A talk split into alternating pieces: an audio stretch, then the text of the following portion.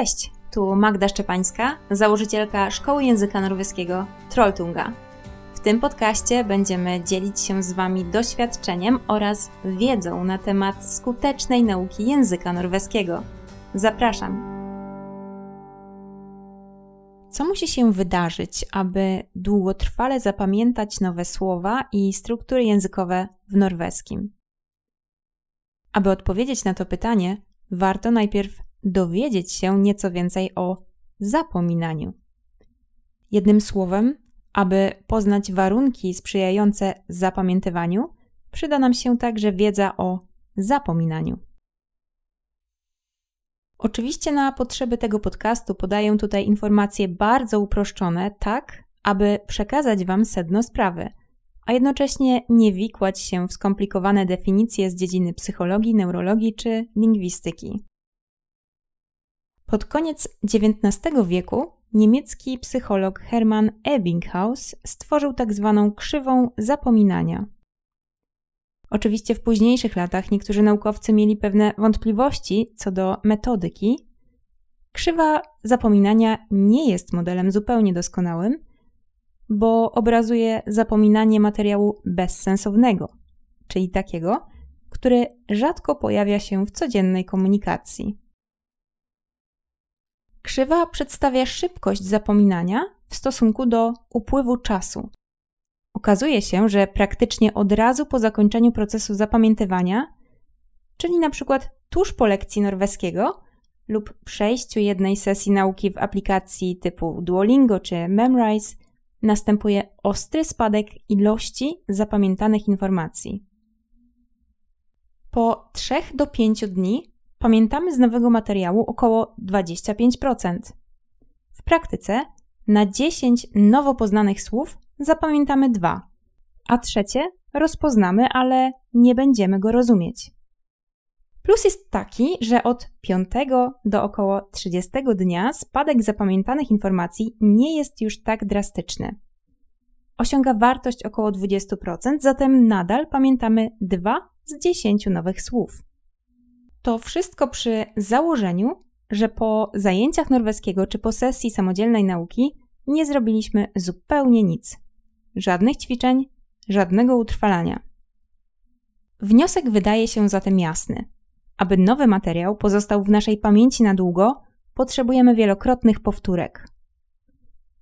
Mamy za zadanie przekonać nasz mózg, że to, czego się nauczyliśmy, jest dla nas ważne.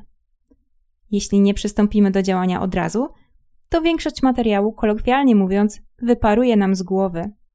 Niby oczywiste, ale teraz znasz ten mechanizm nieco bliżej. Kluczem jest tutaj nawyk. Aby uczyć się skutecznie i efektywnie zapamiętywać, musisz wyrobić sobie nawyk nauki. O tym, w jaki sposób go zbudować, będzie cały osobny odcinek. Tutaj podpowiem Ci tylko taką drobną radę. Dziel materiał do opanowania na mniejsze porcje. Nauka dwóch słówek, ale pięć razy dziennie brzmi jak coś, co da się na luzie zrobić, prawda? Na koniec dnia okaże się, że znasz już 10 nowych słów, z których jesteś w stanie stworzyć kilka zdań. W ogromnym uproszczeniu chodzi nam tutaj o poznanie nowych struktur, utrwalenie ich w pamięci długotrwałej po to, aby móc je odtworzyć w sytuacji praktycznej. Co jeszcze może pomóc nam w trwałym zapamiętywaniu? Po pierwsze, sens słów i struktur, których się uczymy.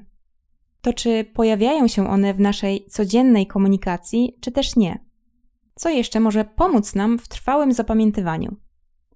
Po pierwsze, sens słów i struktur, których się uczymy to czy pojawiają się one w naszej codziennej komunikacji, czy też nie. Dlatego ważne jest, abyś naukę rozpoczął, rozpoczęła od poznania podstaw norweskiego i stopniowo dokładał, dokładała istotne dla ciebie słowa i pełne zdania. Prawdopodobnie, jeśli uczysz się norweskiego, aby pracować w Norwegii jako fryzjerka, bardziej istotne będzie to, aby wiedzieć, jak są nożyczki, suszarka i farba do włosów po norwesku, niż jak powiedzieć młotek, gwóźdź i deska. Tak jak wspomniane nożyczki i suszarka są Twoimi narzędziami do pracy sensu stricto, tak słowa są takimi narzędziami w komunikacji. Skup się na tej części języka, która jest dla Ciebie adekwatna. Nauka powinna mieć dla Ciebie znaczenie i pokrywać się z Twoim celem. Po drugie, staraj się zrozumieć najpierw całość przekazu informacji, a zapamiętasz konkretne słowa. Często mówimy, że zrozumieliśmy coś z kontekstu. Oznacza to, że całe zdanie, słowo po słowie, nie jest dla nas zrozumiałe, ale zrozumiały jest dla nas komunikat. Rozumienie znaczenia przekazu postaw przed rozumieniem pojedynczych słów. To paradoksalnie doprowadzi cię do szybszego skojarzenia słów, których nie rozumiesz, ze środowiskiem, w jakim się pojawiły, i samodzielnie wydedukujesz, co one oznaczają. Swoje przypuszczenia możesz potwierdzić lub skorygować, zaglądając do słownika. Po trzecie, ładunek emocjonalny, symbole i kody kulturowe.